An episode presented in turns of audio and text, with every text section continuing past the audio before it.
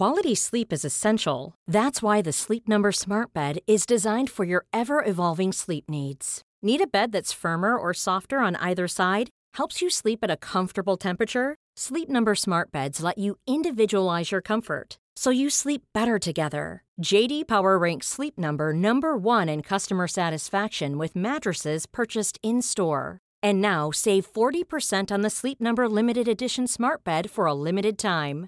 For JD Power 2023 award information, visit jdpower.com/awards. Only at Sleep Number stores or sleepnumber.com. When you're ready to pop the question, the last thing you want to do is second guess the ring.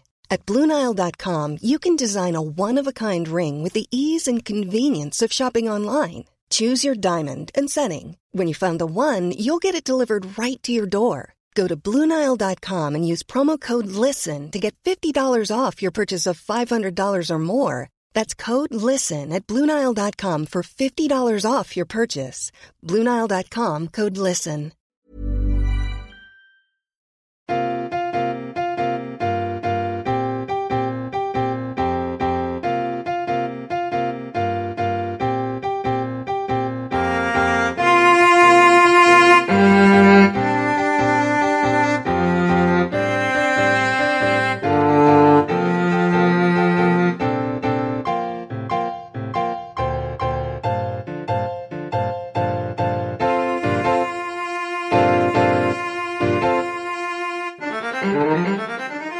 嗯。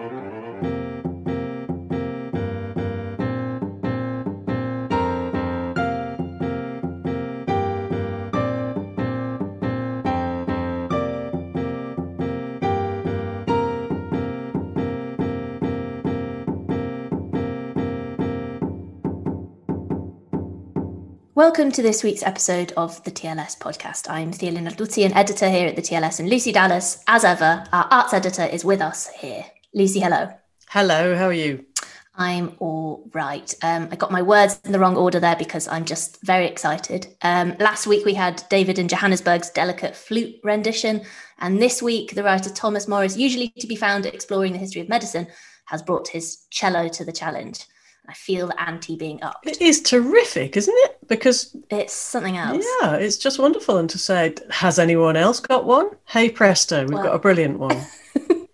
no, and if anyone else is bold and talented enough to to refresh our theme tune, uh, please do. I suspect no other podcast has launched such an appeal, and we we may yet find out why. I'm still um, um, just to say I'm still holding out for the the the theremin or the swanee or slide whistle. Just just putting well, it out there. But the Swanee and the slide is the same. It is, is it yes. Is it? Yeah, it is. It is I hadn't okay. realised that. Yeah, it's the same thing. Okay, well that is that is the challenge. Uh, email me or find the TLS on Twitter and at it. Coming up on this week's show, who could fail to be pulled in by an article that begins Keats and Mrs. Jones had a thing going on. They had a feeling that it was wrong, so they kept very quiet about it. Her identity has always remained a puzzle, leading some biographers to frustration and others to outlandish speculation. Jonathan Bate will share some theories about this Mrs. Jones. And we'll canter through this week's pages, covering everything from Dante in the 21st century to Wagner's Debt to Iceland. But first, Lucy, over to you. It took centuries to work out the social and political implications of movable type. Why would anyone think we'll be able to crack the internet by next Tuesday? This is the question put by Alan Rusbridger, the former editor of The Guardian and now principal of Lady Margaret Hall, Oxford, and chair of the Reuters Institute for the Study of Journalism. He's writing about Bellingcat, the investigative body which has revealed facts and details about events happening all across the world, from the Arab Spring to the poisoning of Alexei Navalny. As the founder of Bellingcat, Eliot Higgins has just published a book on its origins and methods. And we're delighted that Alan Rusbridger is here today to talk to us about it. Alan, many thanks for joining us. Hiya.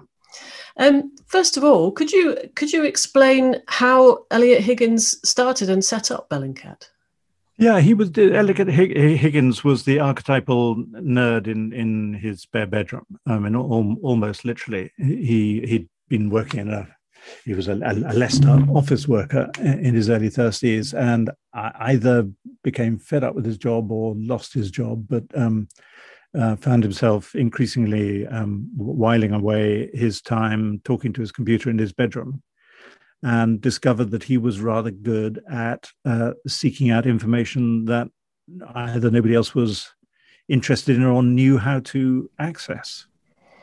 And so, was he? Do you think he was one of the people? I know the internet had been around for a while by then, but do you think he was one of the people who grasped the possibilities, what was happening, and how you could use it quite early on? I think so. I mean, you know, with, within newspapers at the time, and, and, and the Guardian, I think, was you know as as advanced as anybody. You were working with a a newsroom of, of you know highly experienced journalists who had spent their life using different kind of techniques, in, including on the ground reporting. Um, it, you know, it was a long time in many newspaper offices before you had computers that were connected to the outside world. Uh, for a long time, we had giant ATEX machines that um, spoke to each other uh, but didn't uh, access the internet. And so, traditional journalists, I think, were caught on the hop. I think by this generation of of um, geeks uh, who uh, were very early into the internet uh, and um, and and were slow to uh, realize the possibilities that lay there for reporting. And what were the what were the first sort of sorts of things that Eliot Higgins? What did he start to look into, and how did he set about it? What what tools did he use? Well, as far as I know, and and the book names lots of uh, open source tools, lots of which I've never used and had never heard of. But I, I suppose in those early days, he would have started with Google um, and and then Google Maps and then Google Earth and and um, tools that were you know reasonably um, common. Uh, and he discovered he was very interested in the in the Arab Arab Spring, you know, ob- obsessively interested, and and was following it. And, and he discovered again, which I think a lot of um, mainstream journalists were too uh, proud, if you like, to notice that that this was a revolution that was being live streamed, that, that there were um, thousands, tens of thousands, possibly hundreds of thousands of people in in, in those um, uh, Middle Eastern and North African countries who were recording and broadcasting and and and and documenting what was going on. Uh, and he rather enthusiastically started um, hanging out on chat boards and comment sections, including the Guardians uh, and and he became rather interested in in in weaponry and um, uh, and who, who, was using what arms and how you could detect what weaponry had been used from shrapnel and stuff like that. And do you think it's partly because he, uh, you, you quote him as quoting this extraordinary observation, uh, which was made by the John, Michael Flynn, the former director of the U.S. Defense Intelligence Agency, and the quote is that the secret sources used to contribute 90% of valuable intelligence. And then he says, after the arrival of social media, it was the opposite. 90% of worthy intelligence came from open sources available to all. Yeah, again, uh, that was a very striking thing to me. Uh, uh, I, I, mean, I suppose it's it's kind of obvious if you think about it. So if, if you think how reporting used to be done, you know, you would you would send your correspondent off to the Middle East, and it, it, most most papers could afford to have one person in the Middle East, but perhaps two. Um, uh, and um, then suddenly you've got this these simultaneous revolutions in five, six, seven countries. It, it was beyond the, the resources of any newspaper really to have the human intelligence to uh, monitor all that on the ground. Uh, and it, it coincided precisely with the time where social media was was um, being born, uh, and so suddenly you had thousands of voices, and and what what it needed was people to pick out the interesting voices from the nutty voices, or the or the hate filled voices, or the you know, the agitators, and and try and work out the signals that would be reliable. Um, and I'm not surprised on reflection that that, that ended up being a, a ratio of 90% to 10% yeah it's but it's just when you when you hear about it that way that it's it's it's turned intelligence gathering as it were on its head. It's i mean you say it needs a very particular kind of as you say you've got to you have to join all the chat rooms.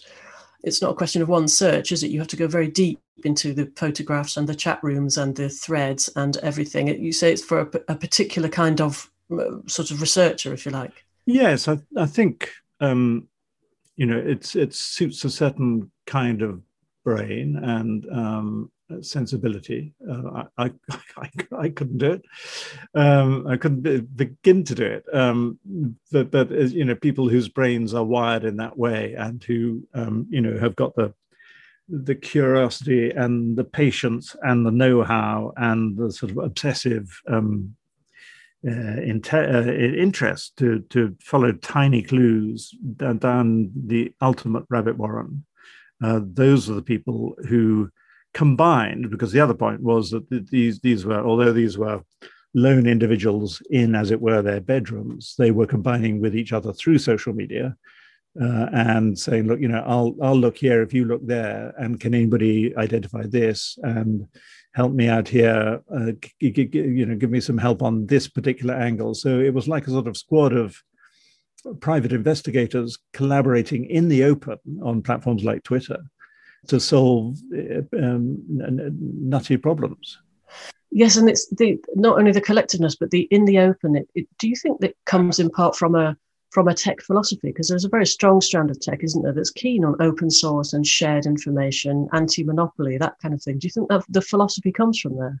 Absolutely, and you know that was the, the great battle um, 10, 15 years ago, and and maybe still is. There's this battle between op- open and closed, and um, most of the engineers that I worked with at the Guardian were eh, on the side of open. They they they thought there was a a new kind of utopian way of running the world in which all, everything would be open sourced and uh, the, the product of collaboration and, and joint creativity.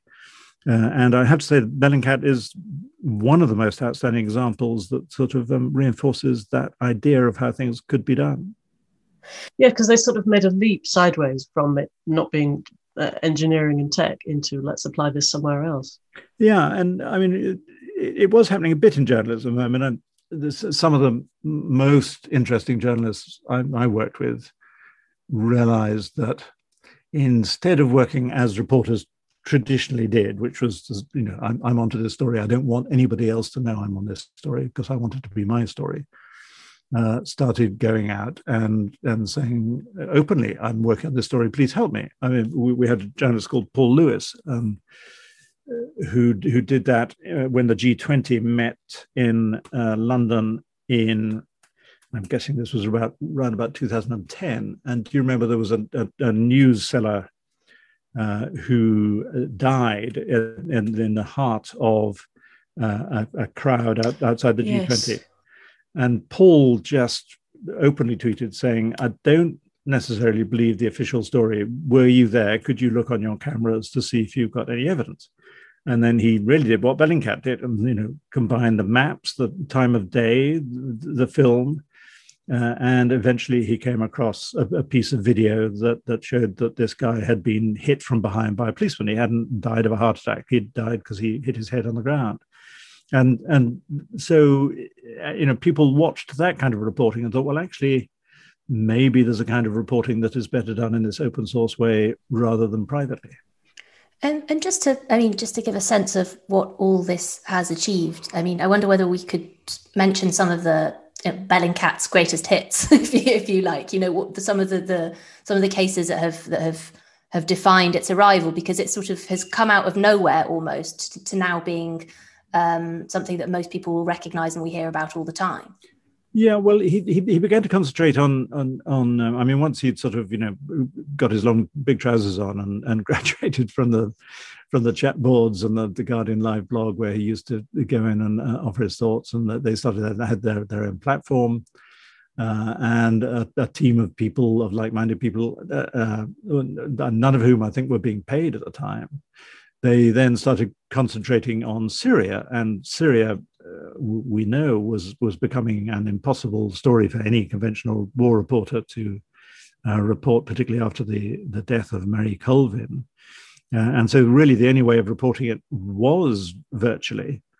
Uh, and they became w- w- literally world experts in in weaponry and and when, for instance, you know, one side claimed that the other side had been guilty of a gas attack or a uh, or, or, some kind of atrocity, they would look at the social media around the weaponry and say, well, no, actually, we can definitively say it was this side, not that side. Um, and so there were uh, some famous breakthrough moments where uh, they started um, beating not only the world's press, but I suspect many of the world's intelligence services.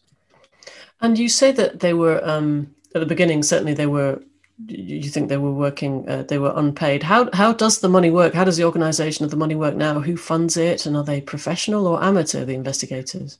Well, I think increasingly um, people became fascinated by how they kept um, turning up this material that no one else could, uh, and um, th- they got some money from academia um, for, for for a while. I don't know if they still are. Um, Higgins was attached to the the War Studies um, department at King's College London, uh, and philanthropic uh, uh, institutes started giving the money to, and I, I, think they've now got a turnover of about a million and something like 30, um, I was going to say journalists, contributors, um, investigators, whatever you want to call them. They don't really have a, um, a, name. I think it's 30 contributors and 18 full-time employees. So it, it's grown into a proper professional operation. That's interesting in itself, isn't it? The fact that we don't really know what to call them. We don't really know what to call Bellingcat. I mean, is it is it fair, do you think, to feel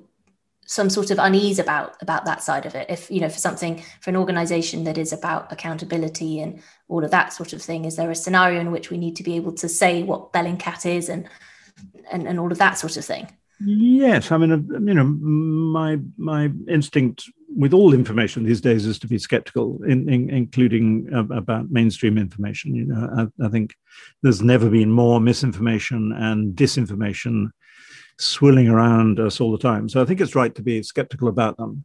Their answer to that, I think, is well, we we open source everything. We we we don't expect you to believe us.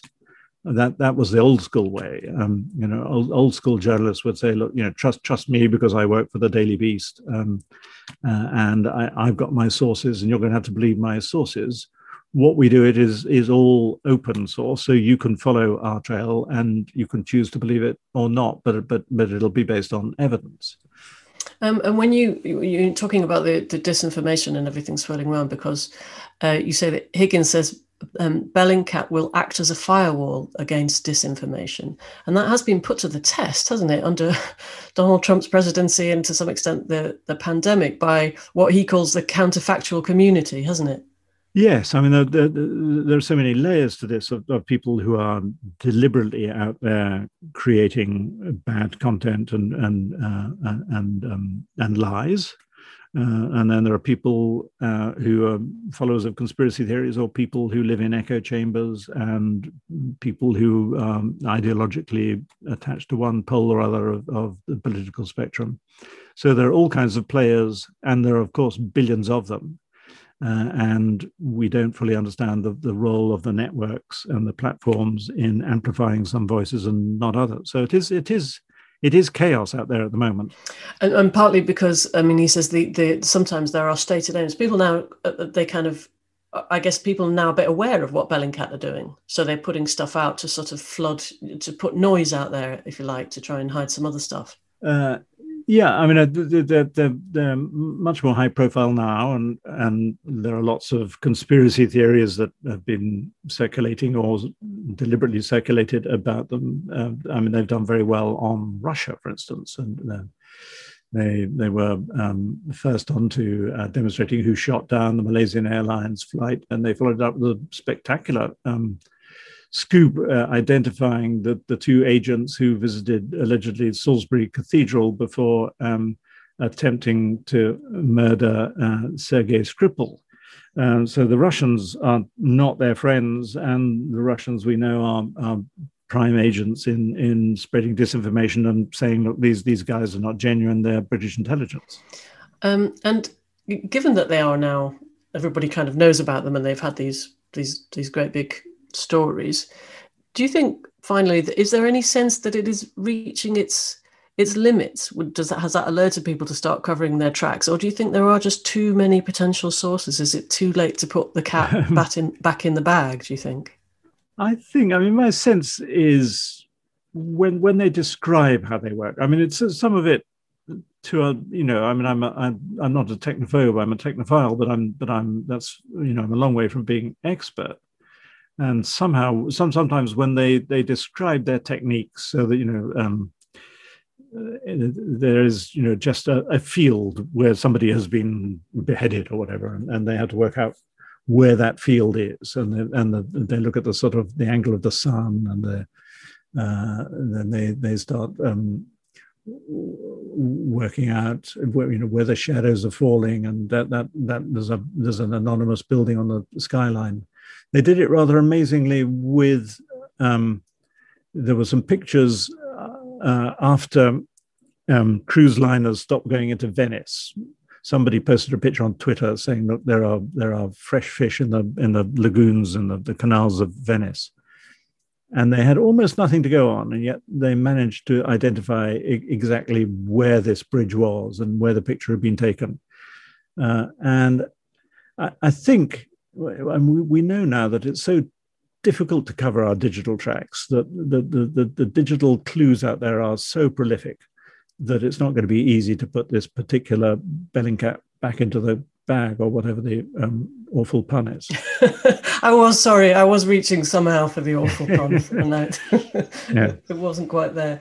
Yes, I see what you mean. So that it's um, everybody knows what they're up to, but equally everybody knows what everybody's up to in a way because uh, because everything is so traceable. Yeah, you know I mean, you know, occasionally you read those pieces in newspapers where a journalist says, "No, I'm, I'm going to live live for life, live for a week without le- leading leaving any digital clue at all," and usually by Wednesday they've given up. You know, it's just impossible. So um, uh, I, I fear we are doomed to leaving digital trails behind us. And as long as we do that, there will people be people like Eliot Higgins um, following down those clues. Yeah. Okay. Well, thank you very much for um, putting the clues together. And I'm sorry about the cat and the bag pun again. Many thanks okay. for talking to Great. us today. Okay. Thank you. Bye bye. Nice to talk. Okay. Yes. Bye bye.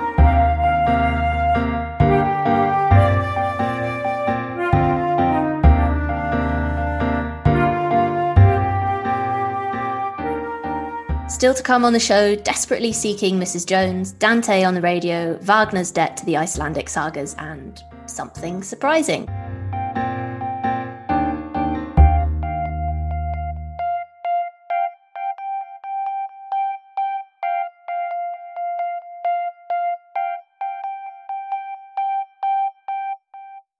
And if you've enjoyed what we've discussed so far this week, a gentle reminder that you can subscribe to this podcast for free via Apple Podcasts or pretty much any other podcast provider, and you'll never miss an episode.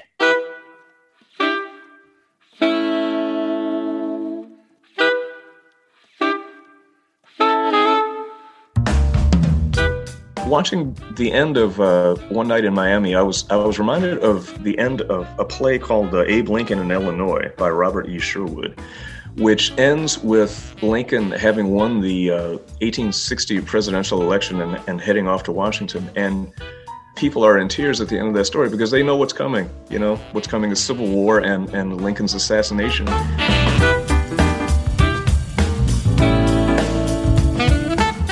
I think those these those labels, I just I, they all really annoy me. Actually, I find them fantastically unhelpful because they're they're either used to punch up or punch down, and really it just means that a lot of people enjoyed reading the book. Well, then Hilary Mantel is middlebrow, and so is Shakespeare, and so is Ulysses. A lot of people have enjoyed Ulysses. Actually, that you probably can't make that case. I need yeah. rescind I mean, that point.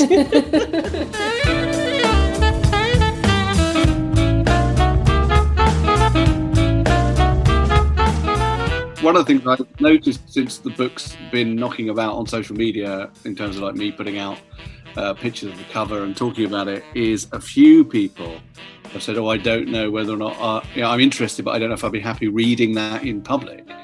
It's kind of provocative title, yes, but I think that's primarily about my sort of unvarnished use of the word Jew rather than Jewish person, although it's interesting how naff it would sound to say Jewish people don't count as a title, but Jews don't count have much more power, and part of that power is to do with the negativity and the negative energy that I think surrounds the word.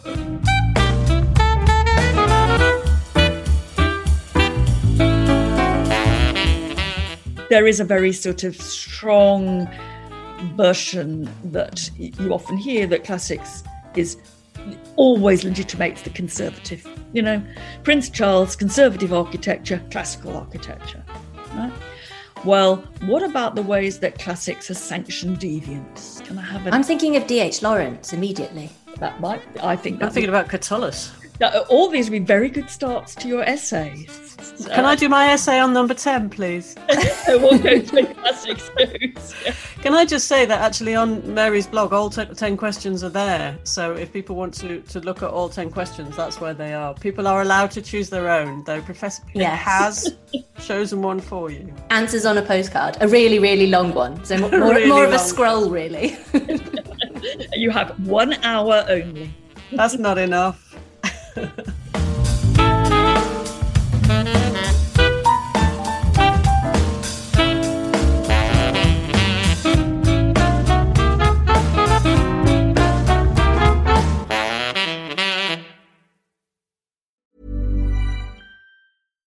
If you're looking for plump lips that last, you need to know about Juvederm lip fillers. With Juvederm Volbella XC and Juvederm Ultra XC, your lip look, whether it's subtle or bold, can last up to one full year with optimal treatment and no additional maintenance. Find a licensed specialist and see if it's right for you at juvederm.com today. That's J U V E D E R M.com. Add fullness to lips in adults over 21 with Juvederm Volbella XC or Juvederm Ultra XC. Do not use if you have severe allergies or a history of severe allergic reactions, or if you're you're allergic to lidocaine or the proteins used in Juvederm. Tell your doctor if you have a history of scarring or taking medicines that decrease the body's immune response or that can prolong bleeding. Common side effects include injection site redness, swelling, pain, tenderness, firmness, lumps, bumps, bruising, discoloration, or itching. As with all fillers, there's a rare risk of unintentional injection into a blood vessel, which can cause vision abnormalities, blindness, stroke, temporary scabs, or scarring. For full important safety information, visit juvederm.com.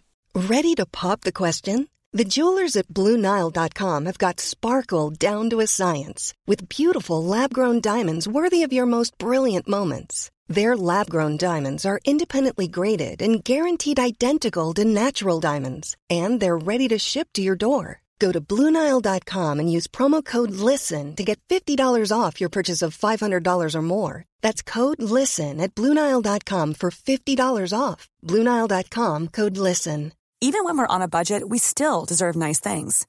Quince is a place to scoop up stunning high end goods for 50 to 80% less than similar brands. They have buttery soft cashmere sweaters starting at $50, luxurious Italian leather bags, and so much more.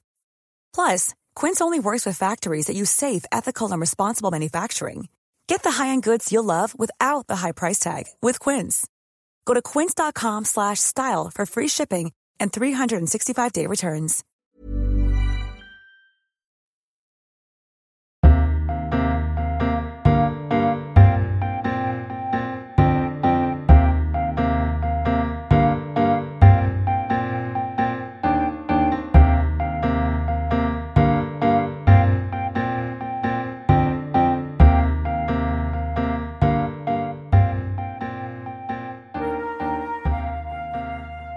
Welcome back to the TLS podcast. I'm Stina Lenarduzzi, and before we go in pursuit of Keats's mysterious Mrs. Jones, Lucy, do you want to tell us what's going on in the rest of the issue? Last week on this show, you mentioned having ridden an Icelandic pony, and this week we're in Iceland again. Why is that? Just because I like Iceland, Thea. Nothing, not, not related Nothing to. TLS at all. No, that's not true. Um, because uh, we do, uh, we're looking at the old Icelandic saga. I genuinely don't know how to pronounce it. Volsunga saga. I'm going to say. Sounds good um, to me. Thank you. Which is, uh, thir- I think, 13th century. Our uh, writer says, and it's the source of many of the um, of the human elements of the drama behind the ring cycle. There's the Nibelung, which is the, the medieval German one, which is better known, and I think that the our, our, reviewer Alan Davey says that that's the source of the sort of supernatural stuff and with the gods, but for the more human and earthy elements, it's this old Icelandic saga, and he talks about that and what what is done with it, what Wagner does with it in the uh, in the Ring cycle. Because if it had been if it had been more closely based on the medieval German epic, it probably would have been more kind of courtly and refined, less gritty. And... Yeah, he he thinks that the earlier one, the Icelandic one, is pretty sort of uh, a lot of them are though pretty dark and earthy there's a lot of unpleasantness, frankly. Let's be honest. there's not. there's a lot of bad behaviour, but yes, it's not. It's not courtly really mm. at hmm. all. It's it's just much more sort of primal than that, I suppose. And and he's saying that a lot. You can you know he puts a lot of that into the ring. Um, and elsewhere on the radio is Dante. So I mean, you're kind of giving us all the perfect excuses to rest our screen wearied eyes. Well, yes, and there's actually and there's a lot of wonderful stuff going on, and this is a, a radio program sort of asking and explaining why Dante is why is Dante still important in the 21st century kind of thing, and it's presented by the BBC's Europe editor Katya Adler, and the the readings from the comedy are by Michael Sheen, so it's all you know wonderful high quality. And it's it's just i think it's saying what it has meant to her and why it's still relevant. I think our reviewer muriel zagha felt that they kept saying well it might seem very old and dusty and religious but you know really it's terribly important but, which she felt they didn't they didn't need to say that. Well i mean i think that's yeah that's a general rule and I, I, suppose a general temptation isn't it with these things? I'm always a bit wary of things that beat us around the head with the fact that something really really old is in fact really really modern.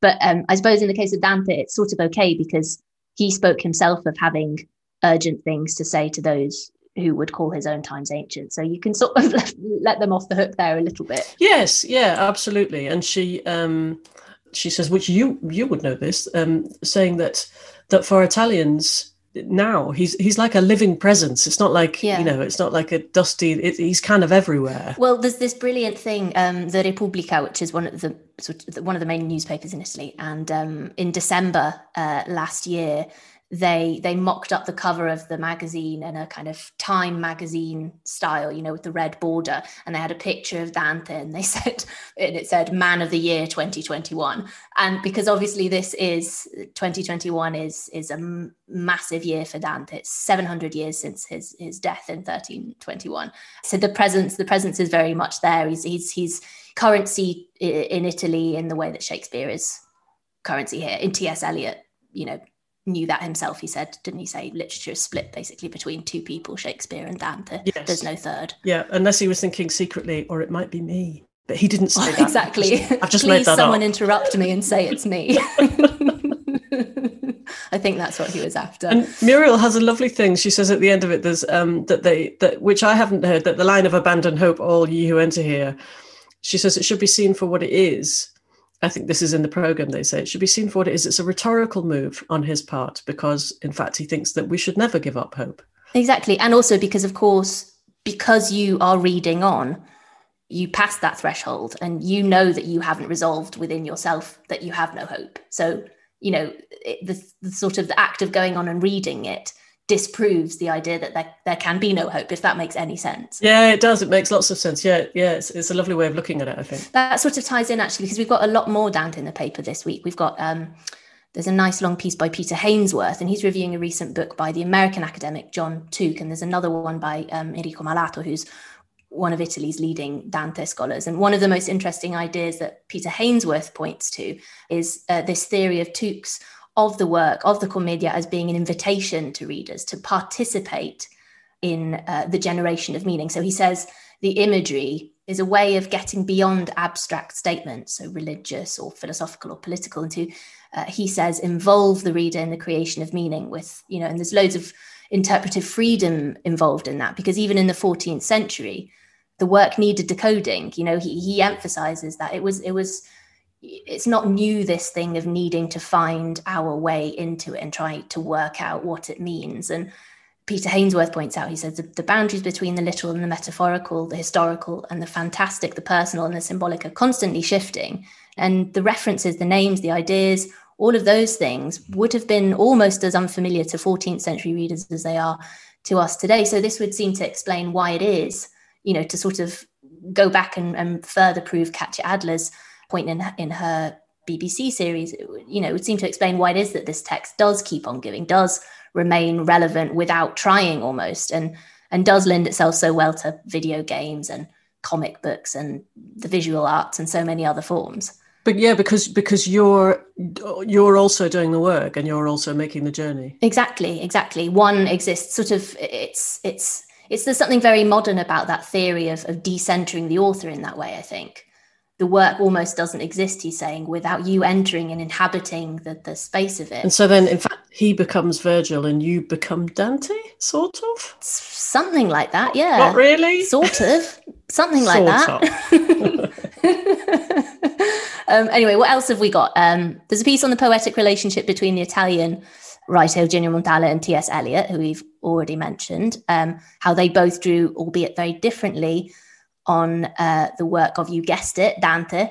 But maybe we should mention something else. Um, Lucy, surprise us. Well, I tell you what, the thing that I thought was very interesting, one of the many things I thought was very interesting this week, is because we're, we're talking about European literature, and um, this is a book which we reviewed in German. I think it actually came out in French as well. I don't know whether that was later. I'm a bit hazy about the dates, I'm afraid. By a writer called Anne Weber. And in German, it's called Annette and I'm so I'll pronounce this wrongly. Ein Heldinnen Epos, which is like a heroine's epic and it's about a real woman who is called Annette Beaumanoir, or maybe Anne Beaumanoir, who was in the resistance, then became a neurophysiologist, and then went to work for the um, Algerian National Liberation Front because she was horrified at the way her government was treating um, Algeria. Then put on trial and sentenced to prison, then escaped, uh, went to Switzerland, then went back to France. So, so it's a sort of remarkable story, and and it sounds like a remarkable work because it's written I, I, I think as a sort of epic poem, and it's constantly questioning motives and if somebody behaves badly, some at some point, sometimes uh, she says, "Well, maybe somebody else would have done the same thing in their place." You know, maybe this is understandable, and and there's a lot of ways of looking at the subject.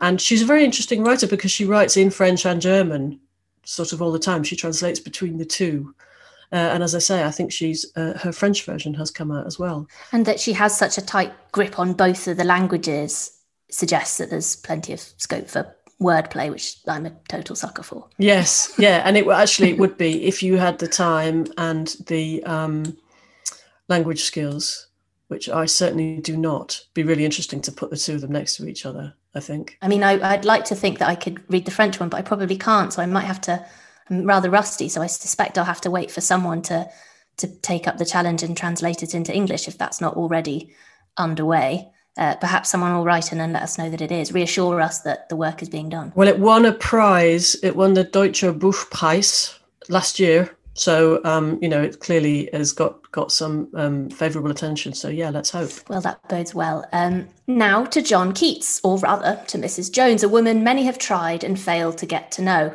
Jonathan Bate, the author most recently of Bright Star Green Light, The Beautiful Works and Damned Lives of John Keats and F. Scott Fitzgerald, has taken up the chase this week and joins us on the line now to tell us more. Hello, Jonathan.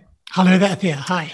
Um, now, this story begins with one of the most, as you say, marvelous passages in Keats's letters, which records an encounter that took place in October 1818 in London. Um, could you put the contents of the letter in a, a nutshell for us? It's not too small and plain a nutshell, you know, do feel free to quote liberally as you say it's it's a wonderful thing. Yeah I, I, mean i think it is my favorite letter of john keats. I mean you know the greatest letter writer among all the english poets. So he gives uh, his, his brother and sister-in-law are in america. So he writes them these long letters that are almost like journals. And um, he he says since uh, since i last wrote i've seen again uh, a woman doesn't name her um, who i met once before. In fact, he said, uh, when, when I met her before, it was at Hastings, and I warmed with her and kissed her. And he describes how he bumps into this woman in the street um, and sort of walks past her, then turns back, and then they get into conversation and they walk together. And they, they walk to Islington um, to visit a friend of hers who keeps a school. And then they walk back into uh, the area of London that is now Bloomsbury. Um, and they go up to her, her rooms uh, in Queen Square. And Keats gives this marvelous description um, of, of, of the room. Um, there's caged birds, an Aeolian harp you know, that's uh, Coleridge wrote a famous poem about the Aeolian harp, a kind of fashionable musical instrument that if you put it on your windowsill, the wind would start making music out of it. And she had sheet music and books and a cabinet of liqueurs. She was obviously a, a woman of great style and sophistication.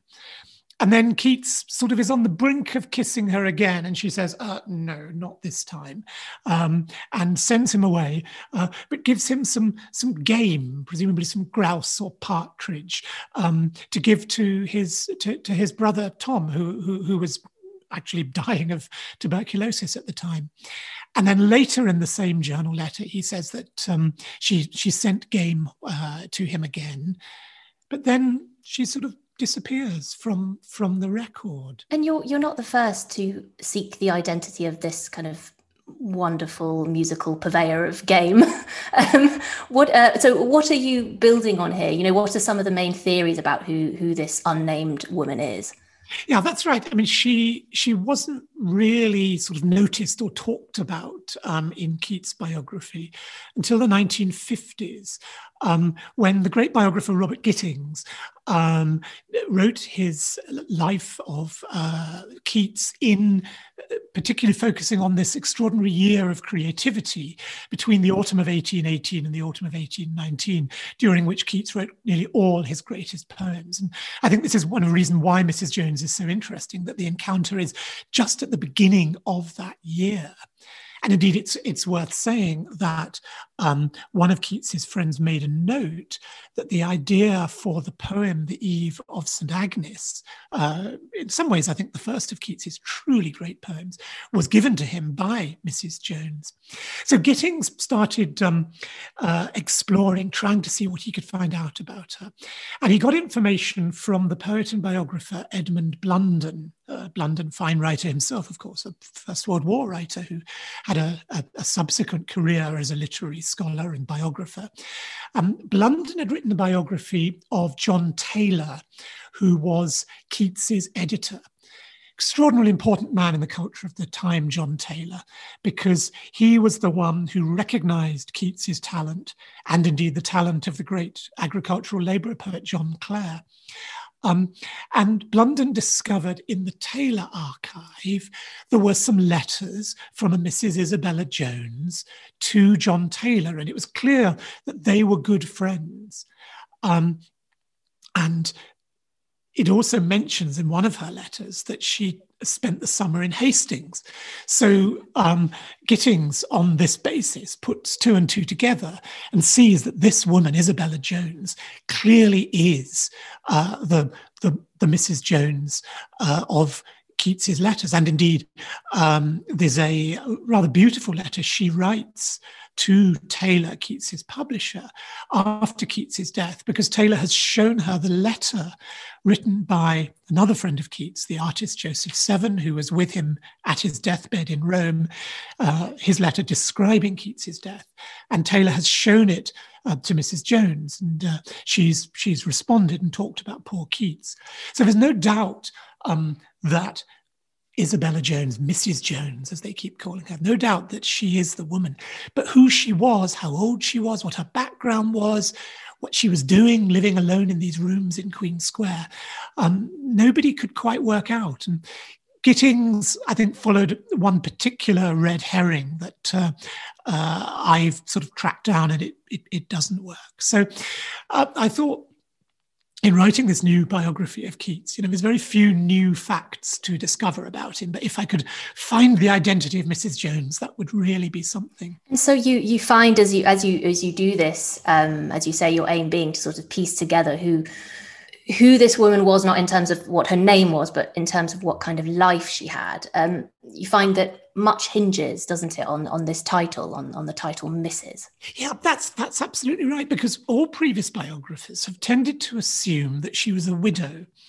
Um, and you know they've looked for was there a um, you know a Captain Jones of the army or somebody who had died and left her as a young widow, but again they've all proved to be dead ends those um, those potential leads.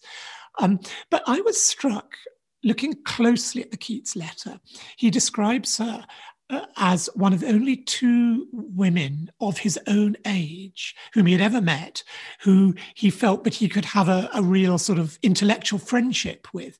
The other one was his sister-in-law, in uh, who went to America with his his, his brother. Um, a woman of my own age. Keats is in his early twenties at the time. Of course, she could have been a young widow, but then I thought, well, hang on, that title, Mrs I've done a lot of work on the theatre in the early 19th century, and Mrs. was a title that was conferred on actresses and singers to give them respectability the stage was still quite a disreputable profession at that time, especially for women. So, Mrs. was a way of giving respectability. The most famous example, of course, would be the great comic actress Mrs. Jordan, who subsequently became the mistress of and bore, what was it, 10 children to the future King William. So I began searching stage records to see if there was a Mrs. Jones on the stage. And lo and behold, I found at exactly the period we're talking about, um, someone called Mrs. Jones uh, came from the provincial theatre in Cheltenham, where she had had considerable success as a singer and mild success as an actress. She came to London, she made her debut, uh, but after a couple of performances, she disappears from the record. But it, it just struck me that the that sense of of the wit in her letters, her independent mindedness, the fact that there's all this music in her rooms. I thought perhaps she is Mrs. Jones, the singer and actress who briefly appeared on the London stage and then vanished. Um, and so I then did some more research on uh, uh, actresses, singers, and private performances at the time. And one does discover uh, that it was quite possible um, for a singer um, and it was her singing more than her acting um, that, that, that Mrs. Jones uh, was, was celebrated for. Um, a singer could make a living doing private performances at sort of soirees and evening parties. And indeed, um, one of the letters to Keats's publisher suggests that she held soirees herself. She was clearly a very um, sort of cultured and arty woman, wasn't she? He has that wonderful um, in the letter. He has that wonderful description of a room and a sitting room, and he says it's a very tasty sort of place. With, uh, as you say, it's got the Aeolian harp and it's got lots of books and music and a, a statue of Bonaparte, which I would have thought would be a bit um, a bit sort of radical, wouldn't it, for 1818? Yeah, absolutely. the, the um, well, don't get me started on the Bonaparte obsession because that, that was also an obsession of Keats's great friend uh, William Hazlitt. A lot of people still had their little statues of Bonaparte uh, even even after Waterloo. But yeah, I mean, there's uh, there's something about the stylishness of her room. Uh, together with the stylishness of these letters, uh, which are full of literary and theatrical references, the letters she writes to, to Keats's publisher. Now, of course, the problem is that because uh, actresses um, were known as Mrs. Jones, Mrs. Jordan, and so on, unless they became very well known or unless other records survive, it's actually very difficult to find out their first names. So I cannot prove that my Mrs. Jones, the actress and singer, was Keats's Mrs. Jones because I haven't found the silver bullet, the bit of evidence of her first name. If we actually found her name was not Isabella, we know Keats's Mrs. Jones was Isabella because of the references in the letters to his publisher, then this is yet another dead end, yet another red herring like the one that all the previous biographers have found.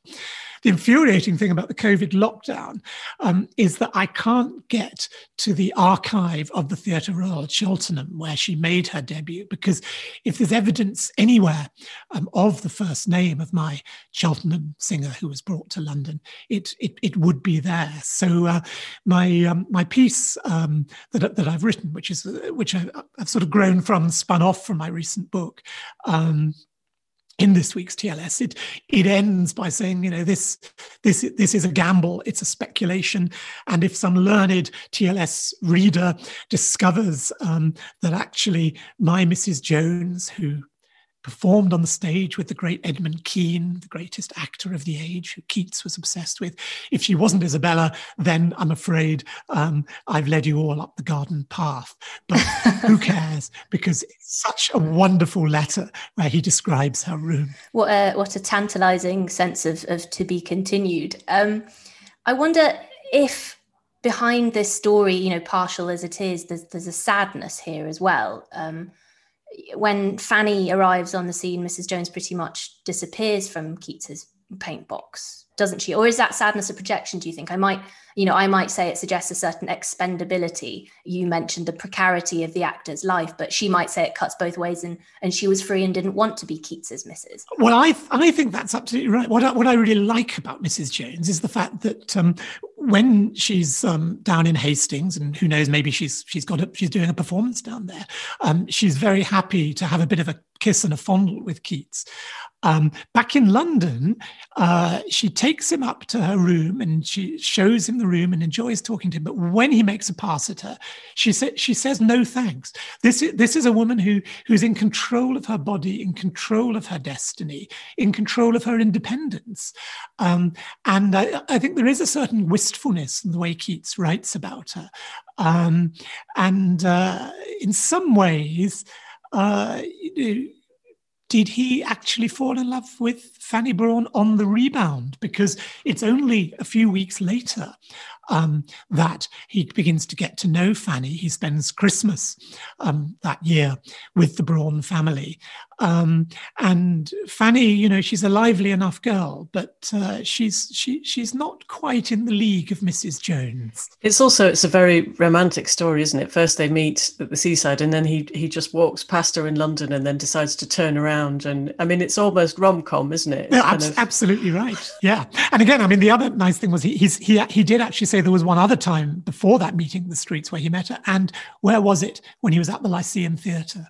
So there's no doubt that she's kind of moving in that theatre world. So, um, I mean, you mentioned the lockdown uh, stopping you getting to the archive that, that you wanted to. Do you feel you are done with the story of Mrs. Jones now. Or, I mean, you know, the idea of her as this professional pretender, perhaps it's it's the ultimate taunt or challenge to biographers. Still, surely. Oh, it, uh, absolutely, it is. And uh, yeah, no, I should I shall not rest or cease from from mental fight and archival exploration until I find out whether she is or is not my actress come singer. Well, uh, Jonathan Bate, many thanks for joining us. A pleasure.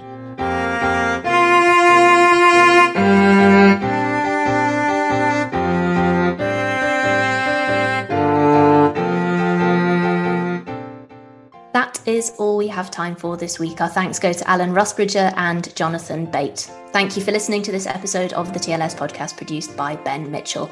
We'll be back next week, but for now, from Lucy Dallas and from me, goodbye.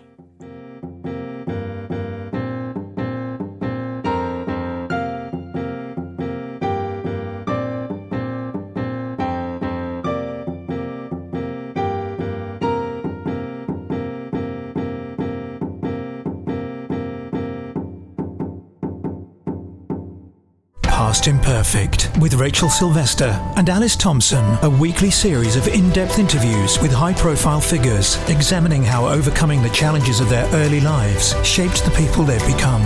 This week, Bake Off winner, TV chef, and author Nadiya Hussain reveals the violent racial abuse she suffered as a British Bangladeshi in 1980s Luton, her struggles with mental health, and how baking has changed her life. Racism and that kind of unconscious bias exists in every industry. And so now that I'm in them, I see the problem with them is that there is nobody else. Past Imperfect with Rachel Sylvester and Alice Thompson. Nadiya Hussain, in her own words. Now available as a podcast. Listen on the Times Radio app or wherever you get your podcasts.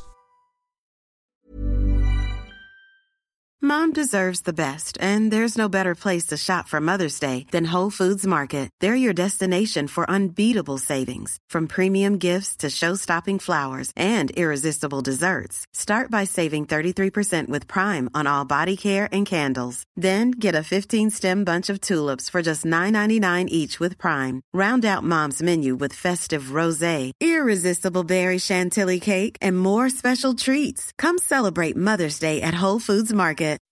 When you make decisions for your company, you look for the no brainers. If you have a lot of mailing to do, stamps.com is the ultimate no brainer. Use the stamps.com mobile app to mail everything you need to keep your business running with up to 89% off USPS and UPS. Make the same no brainer decision as over 1 million other businesses with stamps.com. Use code PROGRAM for a special offer. That's stamps.com code PROGRAM.